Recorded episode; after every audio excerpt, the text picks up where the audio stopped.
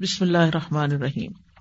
اللہ سبحانہ وتعالیٰ نے انسان کی مختلف ضروریات رکھی اور اس کے مطابق اس کو رہنمائی بھی عطا کی۔ قرآن مجید میں ہم دو طرح کی آیات پڑھتے ہیں، ایک وہ آیات ہیں جو ہمیں اللہ تعالیٰ کی معرفت دیتی ہیں، اللہ کی پہچان دیتی ہیں، آیات کونیہ جو یعنی کائنات سے متعلق آیات ہیں، اور اسی سے متعلق قرآن میں آیات ہیں جو خاص طور پر مکی صورتوں میں پائی جاتی ہیں، جن سے ہمیں اللہ تعالیٰ کی پہچان ہوتی ہے، اللہ تعالیٰ کی عظمت، اللہ تعالیٰ کے ناموں کا علم، اس کی صفات، اس کی قدرت، اس کی تخلیق، بہت ساری چیزیں۔ اور دوسری طرح کی آیات جو مدنی صورتوں میں عموماً ہمیں ملتی ہیں وہ اللہ تعالیٰ کے احکامات پر مبنی ہیں، وہ احکامات جو ہماری زندگی کو بہتر بناتے ہیں، جس کے ذریعے ہم اللہ کی عبادت کرتے ہیں۔ اللہ نے ہمیں بے مقصد نہیں پیدا کیا، اپنی عبادت کے لیے پیدا کیا، اور عبادت کے لیے نمبر ایک اپنی پہچان دی، نمبر دو احکامات دیے تاکہ ان کے مطابق ہم اللہ کی بات مانیں اور اپنی زندگی کو اچھا کریں۔ اور دوسری طرف اللہ تعالیٰ نے انسان کے لیے مختلف ضروریات بھی رکھی، مثلاً اس کو کھانے کی ضرورت ہے، اس کو بیوی کی ضرورت ہے، اس کو بچوں کی ضرورت ہے، اس کو مال کمانے کی ضرورت ہے، اور پھر ان ضروریات کو پورا کرنے کے انتظامات بھی دنیا میں کیے، کھانا پینا پیدا کیا ہمارے لیے، پھر ہمارے لیے ازواج پیدا کیے، پھر اس کے ساتھ ساتھ مال کمانے کے مختلف اسباب پیدا کیے رزق حاصل کرنے کے۔ پھر ہمیں یوں ہی نہیں چھوڑ دیا کہ اب ان چیزوں سے بس صرف اپنی جیسے چاہو ضرورت پوری کر لو، جو چاہو کھا لو، بیوی کے ساتھ جو چاہو سلوک کر لو، مال جہاں سے چاہو حلال حرام کماؤ، جہاں چاہو لوٹاؤ، نہیں، ان سب چیزوں کے قاعدے اور ضابطے مقرر کیے۔ وہ ضابطے ہمیں قرآن و سنت میں ملتے ہیں۔ تو دو طرح کے لوگ ہوتے ہیں، ایک ہوتے ہیں جو اپنے نفس کو الہ بنا کے جیتے ہیں، ہر بات اس کی مانتے ہیں جو دل میں آتا کرتے ہیں بغیر علم کے، اور دوسرے وہ لوگ ہیں کہ جو ہر معاملے میں یہ دیکھتے ہیں کہ قرآن و سنت کی رہنمائی کیا ہے، ہمارے لیے حکم کیا ہے اللہ کا۔ تو یہ صورت اللہ تعالیٰ کے احکامات ہمیں بتاتی ہے کہ جس طرح نکاح انسان کی ضرورت ہے، اسی طرح بعض اوقات جب دو لوگوں کا جو دونوں اپنی اپنی جگہ بہت اچھے ہو سکتے ہیں ان کا گزارا ممکن نہ ہو تو پھر ان کو طلاق کے ذریعے جدا بھی کیا جا سکتا ہے، مسائل کا حل بتایا، جیسے حضرت زینب اور حضرت زید تھے، دونوں ہی نبی صلی اللہ علیہ وسلم کے پیارے تھے اور دونوں کا نکاح نبی صلی اللہ علیہ وسلم کے مشورے سے ہوا تھا، آپ کے حکم پر ہوا تھا، آپ کی رائے کے مطابق ہوا تھا، لیکن دونوں کا آپس میں نباہ نہیں ہوا۔ تو اس سے یہ پتہ چلتا ہے کہ اگر دو لوگ آپس میں مزاج کے فرق کی وجہ سے اکٹھے نہ رہ سکتے ہوں تو ان کا الگ ہو جانا ہی بہتر ہے، اور اللہ سبحانہ وتعالیٰ دونوں کے لیے آسانیاں پیدا کر دے گا اور ان کے لیے راستہ نکال دے گا، جیسے حضرت زینب کو نبی صلی اللہ علیہ وسلم جیسا شوہر مل گیا۔ تو اس لیے طلاق کو اگرچہ ناپسند کیا گیا ہے، لیکن اگر کسی کی طلاق ہو جائے تو اس کو برا نہیں سمجھنا چاہیے، کیونکہ ضروری نہیں کہ اس شخص کے اندر کوئی تقویٰ میں کمی ہو یا کوئی خرابی ہو، لیکن اللہ نے مزاج مختلف بنائے۔ انسان مٹی سے پیدا کیا گیا نا، تو جس طرح مٹی کی مختلف اقسام ہے، زمین کے مختلف حصے ہیں، کوئی نرم ہے، کوئی سخت ہے، کوئی شوریلا ہے، کوئی زرخیز ہے، کوئی کیسا ہے، کوئی کیسا ہے، تو ایسے ہی انسان بھی اسی طرح کے ہوتے ہیں۔ تو بعض اوقات انسانوں کے ساتھ انسانوں کی بہت اچھی بن جاتی ہے اور بعض اوقات نہیں بنتی، تو ان کو الگ الگ ہونا پڑتا ہے۔ تو بجائے اس کے کہ گھر کو لڑائی جھگڑے قتل و غارت کا نمونہ بنا دیا جائے، اگر زوجین میں موافقت نہیں ہے تو پھر مرد کو طلاق کی اور عورت کو خلا کی اجازت دی گئی ہے، اور یہ اللہ تعالیٰ کی بہت بڑی رحمت ہے، اور اس سے اللہ سبحانہ تعالیٰ کا وے آؤٹ بنا دیتا ہے، ایسا مخرج بنا دیتا ہے کہ جس کے بعد دونوں کی زندگی خوشگوار ہو جاتی ہے، وہ اذیت سے نکل جاتے ہیں جو دن رات کی ایک دوسرے کے ساتھ رہنے سے ہو رہی ہوتی ہے۔ تو طلاق جو ہے وہ باہمی معاملات کو درست کرنے کا ذریعہ بھی ہے، یعنی صرف ایک دوسرے سے جدا ہونے کا ذریعہ نہیں ہے، بلکہ میاں بیوی کے بگڑے ہوئے معاملات کو درست کرنے کا بھی آخری ذریعہ ہے، کیونکہ جب مقررہ طریقے کے مطابق طلاق دی جاتی ہے اور عورت کو اسی گھر میں عدت گزارنے کے لیے کہا جاتا ہے تو دونوں کو اپنی اپنی غلطیاں بھی نظر آنے لگتی ہیں اور سمجھ بھی آنے لگتا ہے کہ ان کے حق میں کیا بہتر ہے کیا نہیں۔ یعنی مرد کے پاس چونکہ رجوع کا حق ہوتا ہے اور عورت کے پاس بھی خاوند کو منا لینے کا موقع ہوتا ہے، تو پھر اگر تین حیض تک یعنی کم از کم تین مہینے اگر وہ ایک ہی چھت کے نیچے، اور اگر وضع حمل ہے تو چھ مہینے آٹھ مہینے بھی ہو سکتے ہیں، اتنا عرصہ وہ ایک چھت کے نیچے رہتے ہیں، روز ایک دوسرے کو دیکھتے ہیں، تو جس غصے کی بنا پر اور جن چھوٹی چھوٹی باتوں کی بنا پر طلاق دی تھی اس کو واپس لینے کا بھی اختیار باقی رہتا ہے. اور اسی کے بارے میں اللہ تعالیٰ فرماتے ہیں لا اللہ یحدث بعد ذالک امرا. تو آغاز ہوتا ہے یا ایھا النبی، اے نبی. اللہ سبحانہ تعالیٰ نے نبی صلی اللہ علیہ وسلم کا نام نہیں لیا قرآن مجید میں کہیں بھی، کبھی یا ایھا الرسول کہہ کے پکارا اور کبھی یا ایھا النبی کہہ کر. قرآن مجید میں تیرہ مقامات ایسے ہیں جہاں یا ایھا النبی کہا گیا، ایک تو یہیں اور ایک اگلی سورت میں دو بار اور کچھ اور مقامات پر. اور ایسا کب ہوتا ہے کہ اللہ سبحانہ وتعالی نبی صلی اللہ علیہ وسلم کو باقاعدہ پکار کر کسی کام کا حکم دیتے ہیں جب وہ معاملہ بہت اہم ہوتا ہے. اور اس میں صرف آپ کو نہیں مخاطب کیا گیا بلکہ خطاب امت کو بھی ہے، کیونکہ آگے جمع کا صیغہ آ رہا ہے اذا طلقتم النساء. ٹھیک ہے، اور یہ سوال بھی پیدا ہو سکتا ہے کہ جب خطاب آپ کو کیا گیا ہے تو پھر جمع کے صیغے کے ساتھ کیوں حکم دیا گیا ہے؟ وہ اس لیے کہ طلاق چونکہ ایک حکم ہے تو یہ حکم آپ کے لیے بھی ویسا ہی ہے جیسے امت کے لیے ہے. ٹھیک ہے، دونوں اس میں مشترک ہیں. تو اے نبی اذا طلقتم، جب تم طلاق دو. طلاق کا لفظی معنی کیا ہے؟ ٹو ریلیز، رہائی، آزادی، چھٹکارا، یہ سارے معنی پائے جاتے ہیں طلاق میں. آزاد چھوڑ دینا. طالق اس بھیڑ بکری کو کہا جاتا ہے جو چرواہے کے بغیر بے فائدہ چھوڑ دی گئی ہو، ایسی آزاد چھوڑ دی گئی ہو، اس کا کوئی والی وارث نہ ہو. تو وہ عورت جس کا راستہ چھوڑ دیا گیا ہو اس کو بھی وہی نام دیا گیا، یعنی جس کا اب کوئی رائی نہیں، کوئی ذمہ دار نہیں، شوہر نہیں. اور شرعی معنی کیا ہے؟ زوجین کے درمیان قائم رشتہ ازواج یا قید نکاح کو مخصوص الفاظ کے ذریعے ختم کرنا. زوجین کے درمیان قائم رشتے کو مخصوص الفاظ کے ذریعے ختم کر دینا. طلاق اصل میں مکروہ ہے، ناپسندیدہ ہے، صرف ضرورت کے وقت مباح ہے. بغیر ضرورت کے طلاق نہیں دی جاتی اور نہ دی جانی چاہیے.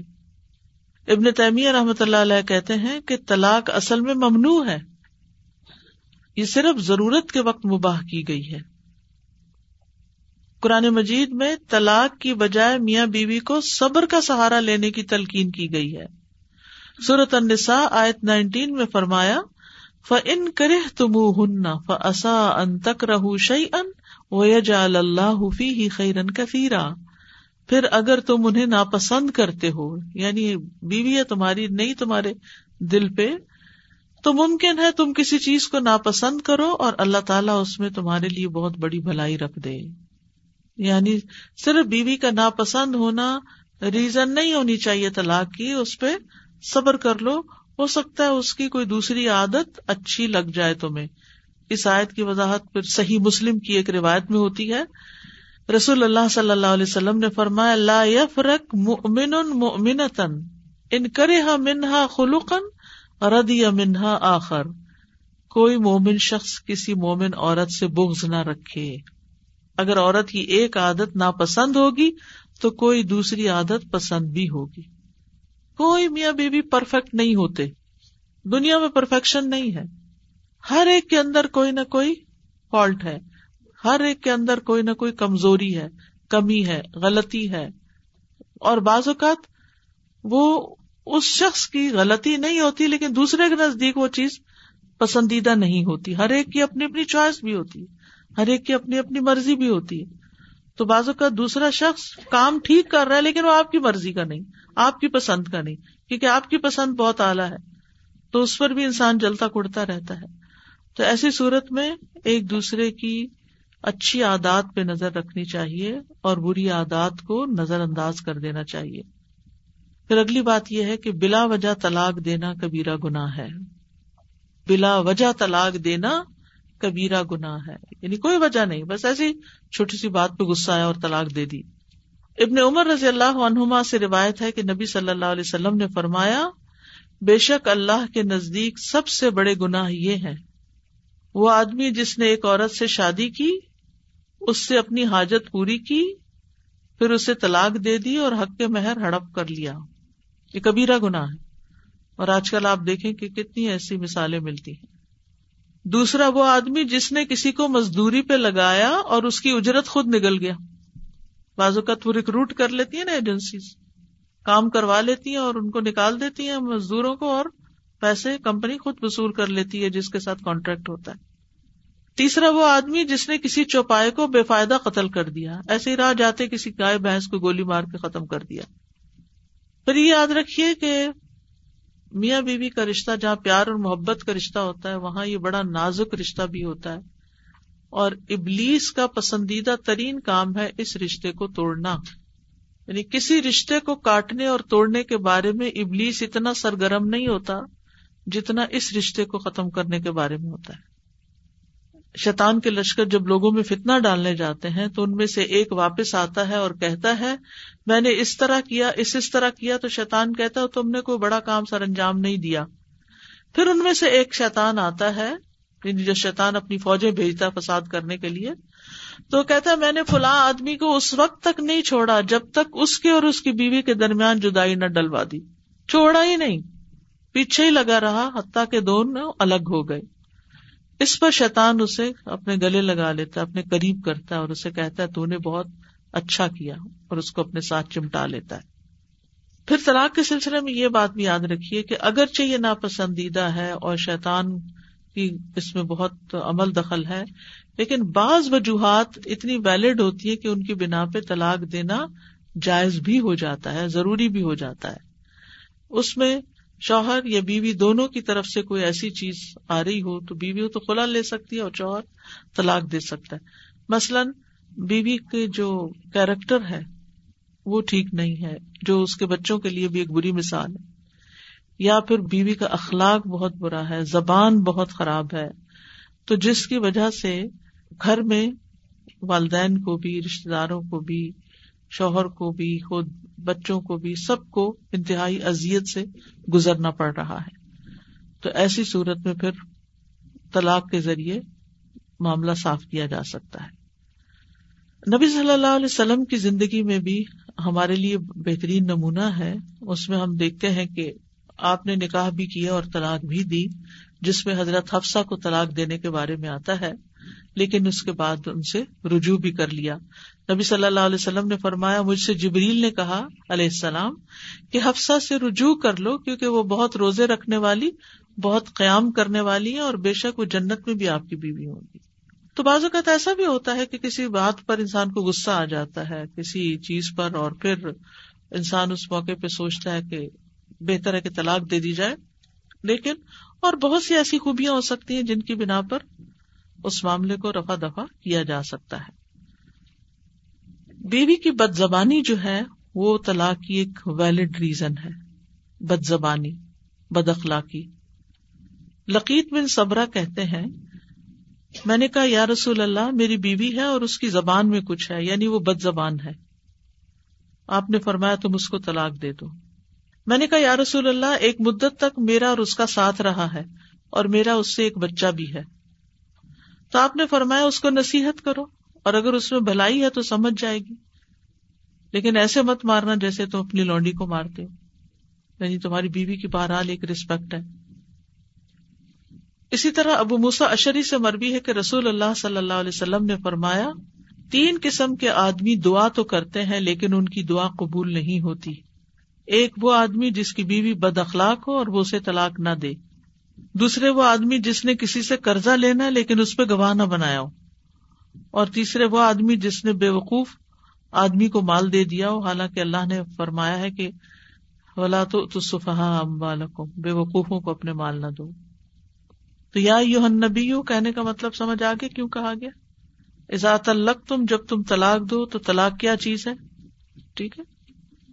النساء، عورتوں کو۔ اس سے یہ پتہ چلتا ہے کہ طلاق مرد دیتا ہے، عورت طلاق نہیں دیتی، اللہ یہ کہ حق کے طلاق اس کو تفویض کر دیا جائے، طلاق تفویض جس کو کہتے ہیں، کہ شادی کے موقع پر اگر شوہر کہے کہ میں نے تمہیں طلاق کا حق دیا، جب تم چاہو مجھ سے الگ ہو سکتی ہو، تو عورت پھر جب چاہے اس سے طلاق لے سکتی ہے. نہیں، وہ خلا نہیں کہلائے گی، وہ طلاق ہی ہوگی. اس میں شوہر کو پھر طلاق دینی ہوگی کیونکہ شوہر نے یہ حق بیوی کو تفویض کر دیا. تو اذا طلقتم النساء، جب تم عورتوں کو طلاق دو یا عورتوں کو طلاق دینے کا ارادہ کرو، دونوں طرح مطلب لیا جا سکتا ہے، تو پھر کیا کرو؟ فَطَلِّقُوهُنَّ لِعِدَّتِهِنَّ، تو تم ان کو طلاق دو ان کی عدت کے لیے، یعنی ایسے موقع پر طلاق دو کہ وہ اپنی عدت شمار کر سکیں. اور یہ متفقہ صورت یہ ہے کہ حیض سے قبل اس طہر کی حالت میں جس میں شوہر نے بیوی سے جمع نہ کیا ہو، تاکہ عدت کو شمار کیا جا سکے، کیونکہ آگے آتا وَأَحْصُ الْعِدَّةِ، اور عدت کا ریکارڈ رکھو، عدت کو گنو، اس کی ابتدا اور انتہا کا خیال رکھو. احصاء سے، احصاء کہتے ہیں گننے کو اور ریکارڈ رکھنے کو، یاد رکھنے کو. تو فَطَلِّقُوهُنَّ لِعِدَّتِهِنَّ، یعنی طلاق کے ساتھ عدت گزارنا ضروری ہے، اس لیے طلاق اس وقت دو جب عدت شروع کی جا سکے. مطلب کیا ہے؟ پیریڈز کی حالت میں طلاق نہ دو، کیونکہ تین حیض تک طلاق ہے نا، تو اس طرح چار حیض بن جائے گی اور یہ عورت کے ساتھ زیادتی ہوگی. اسی طرح اس طہر میں بھی طلاق نہ دو جس میں شوہر بیوی کے پاس جا چکا ہو، کیونکہ اس میں حمل ہونے کا اندیشہ ہے. تو طلاق کی دو قسمیں بیان کی جاتی ہیں، ایک طلاق سنی مسنون طلاق، اور ایک طلاق بدعی بدعت طلاق. طلاق سنی حالت طہر میں طلاق دینا جب مرد نے بیوی سے جمع نہ کیا ہو، یا حالت حمل میں طلاق دے جب حمل واضح ہو چکا ہو، یہ مسنون طلاق ہے. اور طلاق بدعی سے کیا مراد ہے؟ حالت حیض میں طلاق دینا، یا ایسی حالت طہر میں جس میں جمع کیا ہو اور یہ نہ پتا ہو کہ عورت حاملہ ہے کہ نہیں. اور طلاق کی ایک قسم اور بھی ہے جو نہ سنت ہے نہ بدعت ہے، اور وہ یہ کہ چھوٹی عمر کی لڑکی کو یا حیض سے مایوس عورت کو طلاق دی جائے جس سے جمع نہ کیا ہو، یعنی چھوٹی لڑکی جس کی ابھی رخصتی نہیں ہوئی، صرف نکاح ہی ہوا. تو طلاق دینے کا شرعی طریقہ کیا ہوا؟ کہ جب عورت اپنے پیریڈ سے فارغ ہو، تو طہر کے آغاز میں ہی ملاپ کیے بغیر طلاق دے دے، پھر پوری عدت گزر جانے دے، تو اس کے بعد عورت جدا ہو جائے گی، بائن ہو جائے گی، اور یہ ایک طلاق سے بھی ہو جائے گی. اس کے لیے ضروری نہیں کہ تین دفعہ ہی دی جائے اور تین سیٹس میں بار بار دی جائے، رجوع کر کر کے نہیں. طلاق دی، عدت شروع ہو گئی، عدت ختم ہونے سے پہلے رجوع کر سکتا ہے مرد، رجوع نہیں کیا تو طلاق بائن ہو گئی، معاملہ ختم ہو گیا. الگ الگ.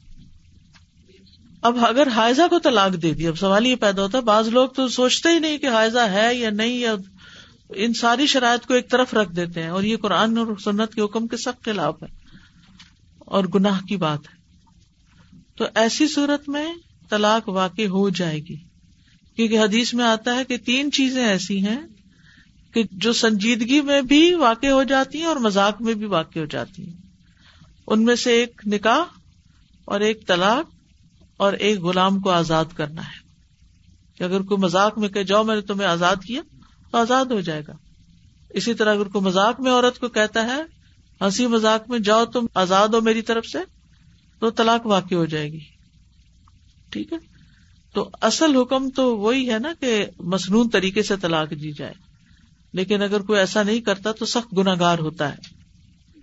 ایک دفعہ کہنے سے طلاق ہو جاتی ہے. اگر رجوع نہیں کیا تین مہینے تک، تو عورت الگ ہو جائے گی اور نیا نکاح کسی سے بھی کر سکتی ہے. تین مہینے کے اندر، یعنی جب تک اس کی عدت ختم نہیں ہوتی، تو اس وقت تک وہ کہیں اور شادی نہیں کر سکتی، اس وقت تک وہ اسی مرد کی بیوی ہے. تو یہاں حکم کیا دیا جا رہا ہے؟ فَطَلِّقُوهُنَّ لِعِدَّتِهِنَّ، ان کو عدت کے لیے طلاق دو، یعنی عدت شروع ہونے کے وقت پر، ایسے وقت پہ طلاق دو جب عدت شروع ہو سکے، یعنی عدت کو سامنے رکھتے ہوئے طلاق دو، کیونکہ عدت کا بہت اہم رول ہے. عدت ختم ہو گئی تو تم رجوع نہیں کر سکتے پھر. تو مطلب یہ ہے کہ حالت حمل یا پھر حالت طہر میں طلاق دیتے وقت عدت کو شمار کرو. تو عدت کی مدت کیا ہے؟ تین حیض. اگر حاملہ ہے تو جس دن طلاق دی گئی اس دن سے اس کی عدت شروع ہو جائے گی جب تک بچہ پیدا نہیں ہو، چاہے ایک دن بعد ہو جائے، ایک ہفتے بعد ہو جائے، ایک مہینے بعد ہو، یا ایک سال بعد. ضروری نہیں کہ نو مہینے پہ بچہ پیدا کر دے، دس مہینے بھی ہو سکتے ہیں، آگے پیچھے بھی ہو سکتا ہے، اور بچے بعد پری میچور بھی پیدا ہو جاتے ہیں. بچہ پیدا ہوتے ہی عدت ختم ہو جائے گی. دو صورتیں میں نے پہلے بھی بتائی ہیں، دوبارہ بتا دیتی ہوں. ایک یہ ہے کہ عورت کو پیریڈز آتے ہیں، جوان عورت کو پیریڈز آتے ہیں، اس کی طلاق کا طریقہ کیا ہے کہ پیریڈز میں طلاق نہیں دی جائے گی. پیریڈز کے بعد جب وہ نہا لے گی تو پھر طلاق دی جائے گی، اور اس میں مرد کو حق نہیں کہ وہ بیوی کے پاس جائے اگر اس کا طلاق دینے کا ارادہ ہے. ٹھیک ہے. دوسری صورت یہ ہے کہ چھوٹی لڑکیاں پیریڈ شروع ہی نہیں ہوئے، رخصتی نہیں ہوئی، بس ایسے ہی طلاق دے دی. یا پھر یہ ہے کہ عورت حاملہ ہے، تو اب اس کو جب طلاق دی جائے گی حاملہ عورت کو، تو جب بچہ پیدا ہوگا جب تک اس کو عدت گزارنی، وہ کم بھی ہو سکتی ہے زیادہ، اس میں پیریڈز کا کوئی دخل نہیں. حمل میں تو پیریڈز ہوتے ہی نہیں. ٹھیک ہے. اور اگر چھوٹی بچی ہے تو اس کی تین مہینے تک شمار، کیونکہ اس کو پیریڈز نہیں آتے، تو جس دن طلاق دی اس دن سے لے کے تیسرا مہینہ جس دن ختم ہوگا اس کی عدت ختم ہو جائے گی. ٹھیک ہے. اور اسی طرح اگر بوڑھی عورت ہے تو اس کے لیے بھی تین مہینے کی مدت ہوگی، اور اس کے بعد اس کی عدت ختم ہو جائے گی، وہ اس شخص کی بیوی نہیں رہے گی. اب یہ ہے کہ حیض کی حالت میں طلاق دینا منع ہے، کیونکہ وہ عدت شروع نہیں کر سکتی، اس لیے کہ جس حیض میں اس کو طلاق دی گئی ہے وہ عدت میں شمار نہیں ہوگا. یعنی حیض میں طلاق دینا منع ہے، لیکن اگر پھر بھی کسی نے اللہ کے حکم کی نافرمانی کرتے ہوئے دے دی تو طلاق تو پڑ جائے گی، لیکن یہ حیض جو ہے یہ عدت میں شامل نہیں ہوگا. اگر چار دن پاک ہوئی ہے تو پھر وہ طہر کا پورا مہینہ گزار کے ایک دفعہ پیریڈ شروع ہو گئے، ایک مہینہ گزر گیا، پھر دوسری دفعہ، دوسرا مہینہ گزر گیا، تیسری دفعہ، تیسرا مہینہ. بعض عورتوں کا وقفہ زیادہ ہوتا ہے، بعض کا کم، ڈزنٹ میٹر. مہینہ پورا ہوا ہے کہ نہیں ہوا، جب تیسرے پیریڈز آ کے بات ختم ہوگی. تو تین پیریڈز. نافع سے روایت ہے کہ ابن عمر بن خطاب رضی اللہ عنہما نے اپنی بیوی کو ایک طلاق دی جبکہ وہ حیض کی حالت میں تھی، پتہ نہیں تھا، دے دی. تو رسول اللہ صلی اللہ علیہ وسلم نے اسے حکم دیا کہ اس سے رجوع کرے، پھر اسے اپنے پاس رکھے حتیٰ کہ وہ حیض سے پاک ہو جائے، پھر اسے دوبارہ حیض آئے تو اسے مہلت دے حتیٰ کہ حیض سے پاک ہو جائے. اگر اس وقت اسے طلاق دینے کا ارادہ ہو تو جس وقت وہ پاک ہو جائے نیز جمع کرنے سے پہلے اسے طلاق دے. یہی وہ وقت ہے جس میں عورتوں کو طلاق دینے کا اللہ نے حکم دیا ہے. ٹھیک ہے. پھر جب عبداللہ بن عمر سے اس کے متعلق پوچھا جاتا تو سوال کرنے والے سے کہتے اگر تم نے تین طلاقیں دے دی ہیں پھر تو وہ تم پر حرام ہے، یہاں تک کہ وہ کسی دوسرے شوہر سے شادی کر لے.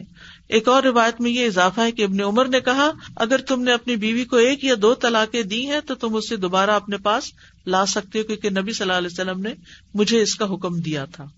یعنی ایک طلاق اگر دی ہے تو واپس لاؤ، کیونکہ پیریڈز میں طلاق نہیں دی جاتی. نہیں، رجوع کرو. واپس لاؤ سے مراد رجوع کرو. تو یہ یاد رکھیے کہ دوران حیض دی گئی طلاق نافذ ہوگی. ٹھیک ہے. ابن عمر کے آزاد کردہ غلام نافع ابن عمر سے روایت کرتے ہیں کہ انہوں نے ایسے آدمی کے متعلق کہا جو حیض کی حالت میں اپنی بیوی کو طلاق دیتا ہے کہ کیا اس کو طلاق ہو جائے گی؟ ابن عمر نے کہا ہاں، وہ طلاق شمار ہوگی.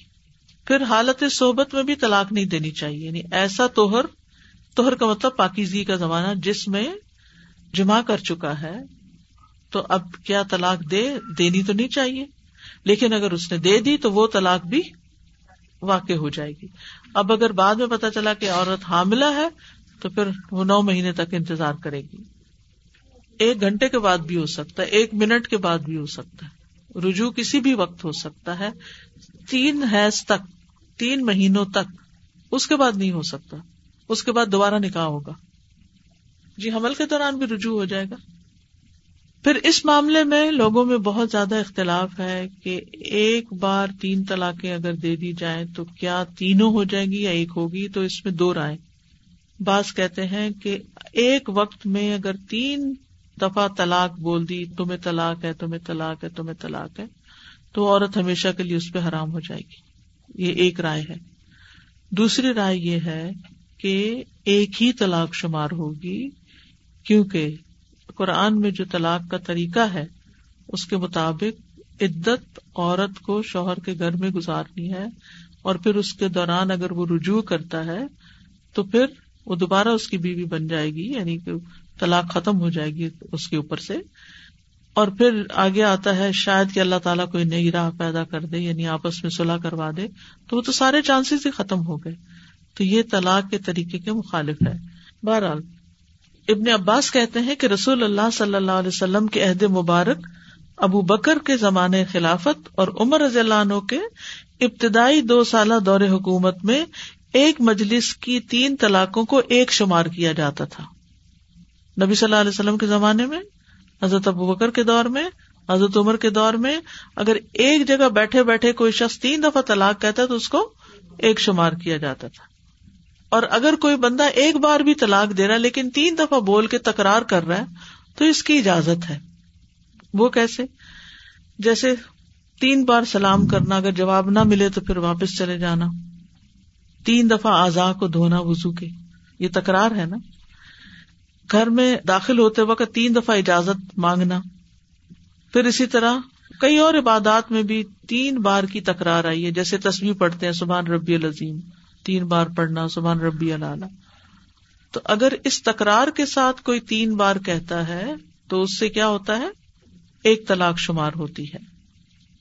تو چونکہ لوگوں نے اس گنجائش سے فائدہ اٹھانا شروع کر دیا تھا تو حضرت عمر رضی اللہ تعالی عنہ نے تادیبی طور پر، یعنی سزا کے طور پر، ایک مجلس کی تین طلاقوں کو تین ہی شمار کرنا شروع کر دیا تھا، لیکن ان کا یہ جو حکم تھا یہ تعزیری تھا، سزا کے طور پہ تھا۔ اور آپ اپنی عمر کے آخری حصے میں اس پر افسوس بھی کرتے تھے، جیسا کہ ابن قیم نے ابو بکر اسماعیلی کی تصنیف مسند عمر کے حوالے سے لکھا ہے۔ بہرحال بیک وقت تین طلاقیں دینا جو ہے یہ بھی دین کو مذاق بنانا ہے اور اللہ تعالی کے حکم کی خلاف ورزی کرنا ہے۔ مجاہد سے مروی ہے، وہ کہتے ہیں کہ میں ابن عباس کے پاس بیٹھا ہوا تھا کہ ایک شخص آیا اور کہنے لگا میں نے اپنی بیوی کو تین طلاقیں دے دی ہیں۔ کس کے پاس آیا تھا؟ ابن عباس کے پاس۔ وہ خاموش رہے حتیٰ کہ مجھے گمان ہوا کہ وہ اس عورت کو اس پر واپس کر دیں گے، یعنی رجوع کا فتویٰ دے دیں گے۔ پھر وہ بولے کہ تم میں سے ایک اٹھتا اور حماقت کا ارتکاب کرتا ہے، پھر کہتا ہے اے ابن عباس، اے ابن عباس، تحقیق اللہ نے فرمایا ہے وَمَن يَتَّقِ اللَّهَ يَجْعَلْ لَهُ مَخْرَجًا، جو اللہ سے ڈرے گا، تقوی اختیار کرے گا، اللہ اس کے لیے نکلنے کی راہ بھی پیدا کر دے گا۔ تو نے اللہ کا تقوی اختیار نہیں کیا، لہذا میں تیرے لیے کوئی راستہ نہیں پاتا۔ تو نے اپنے رب کی نافرمانی کی اور بیوی تجھ سے جدا ہو گئی۔ اور اللہ تعالیٰ نے یہ بھی فرمایا کہ یا ایھا النبی اذا طلقتم النساء فطلقوهن لعدتهن، اے نبی جب تم عورتوں کو طلاق دینا چاہو تو انہیں ان کی عدت کے شروع میں طلاق دو، یعنی جہاں سے عدت شمار ہو سکتی ہو۔ پھر اسی طرح بعض لوگ تین پر بھی نہیں رہتے، وہ سو سو طلاقیں ایک دفعہ دیتے ہیں یا ہزار طلاقیں ایک دفعہ دیتے ہیں۔ مجاہد سے روایت ہے کہ ابن عباس سے ایک آدمی کے متعلق سوال کیا گیا جس نے اپنی بیوی کو سو طلاقیں دی تھی، تو انہوں نے کہا تم نے اپنے رب کی نافرمانی کی اور تم سے تمہاری بیوی علیحدہ ہو گئی، یعنی اس کو طلاق ہو گئی۔ تو غیر مسنون طلاق کی جو صورتیں ہیں وہ کیا ہیں؟ حالت حیض میں طلاق دینا، ایسے طہر میں طلاق دینا جس میں ملاپ کر چکا ہو، بیک وقت تین طلاقیں دینا، ایک طہر میں ہی الگ الگ موقع پر تین طلاقیں دینا، ایک ہی مہینے کے اندر تین دفعہ طلاق دے دینا۔ اس میں فقہا کا اتفاق ہے کہ یہ طریقہ طلاق اگرچہ حرام ہے، خاوند اس سے گناہگار ہوگا لیکن طلاق واقع ہو جائے گی۔ تین الگ الگ ٹائم پر اگر اس نے دی ہے تو کام غلط کیا لیکن طلاق ہو جائے گی. اس کو ابن عباس نے یہ کہا تھا نا کہ اگر تم نے اللہ کا ڈر نہیں اختیار کیا تو وہ جو تین دفعہ تم نے دی نا وہ تو طلاق واقع ہوگی اور باقی جو ہے وہ تمہارے لیے نافرمانی لکھی جائے گی. یہ ہے ذرا مشکل صورت اور اس سے پریشان نہیں ہوں میں انشاءاللہ. جب تک آپ کو سمجھ نہیں آئے گی میں سمجھاتی رہوں گی کیونکہ معاشرے کے اندر اس قدر لا علمی ہے اس معاملے میں کہ بہت کم لوگ سارے احکام کو اچھی طرح جانتے ہیں جس کی وجہ سے گھروں میں ایسی تکلیف دہ صورت ہے کہ لوگ بعض اوقات حرام کی زندگیاں گزار رہے ہیں اور غلط طریقے اختیار کیے ہوئے کیونکہ ان کو دین کا علم ہی نہیں ہے. اصل میں طلاق تو ہے مرد کا اختیار, عورت کا تو اختیار ہی نہیں ہے. جی مرد کے لیے بہت امپورٹنٹ ہے. جی آپ کی بات درست ہے کہ بعض اوقات خواتین کی طرف سے مطالبہ کیا جاتا ہے تو اس سلسلے میں بھی سن لیجئے. حدیث میں آتا ہے کہ جو خاتون بلا وجہ طلاق مانگے گی اپنے شوہر سے جنت کی خوشبو بھی اس پہ حرام ہے. چھوٹی چھوٹی باتوں پہ ناراضگی ہوگی, وہ سبزی نہیں لایا, وہ بچے کو اسکول دیر سے اٹھایا, وہ وغیرہ وغیرہ, بس میں نہیں اس گھر میں رہنا چاہتی, مجھے طلاق دے دو. اتنا سخت حکم ہے, یعنی یہ وجہ نہیں ہے طلاق کی. اور میں نے پہلے بھی عرض کیا کہ انسان میں کمزوریاں ہیں اور بعض اوقات کسی کے پاس کوئی جینوئن ریزن ہوتی ہے کوئی چیز بھول جانے کی. یا ہم کبھی نہیں بھولے, ہم نے اپنے سارے فرائض پورے کر لیے, کیا ہم نے کبھی کسی معاملے میں ڈیلے نہیں کی. تو اگر شوہر سے کسی معاملے میں تاخیر ہو گئی یا کوئی اونچ نیچ ہو گئی تو اس سے بلا وجہ طلاق مانگنا شروع کر دے انسان تو وہ دنیاوی اعتبار سے بھی تکلیف دے, نقصان دے, اور آخرت کے اعتبار سے بھی.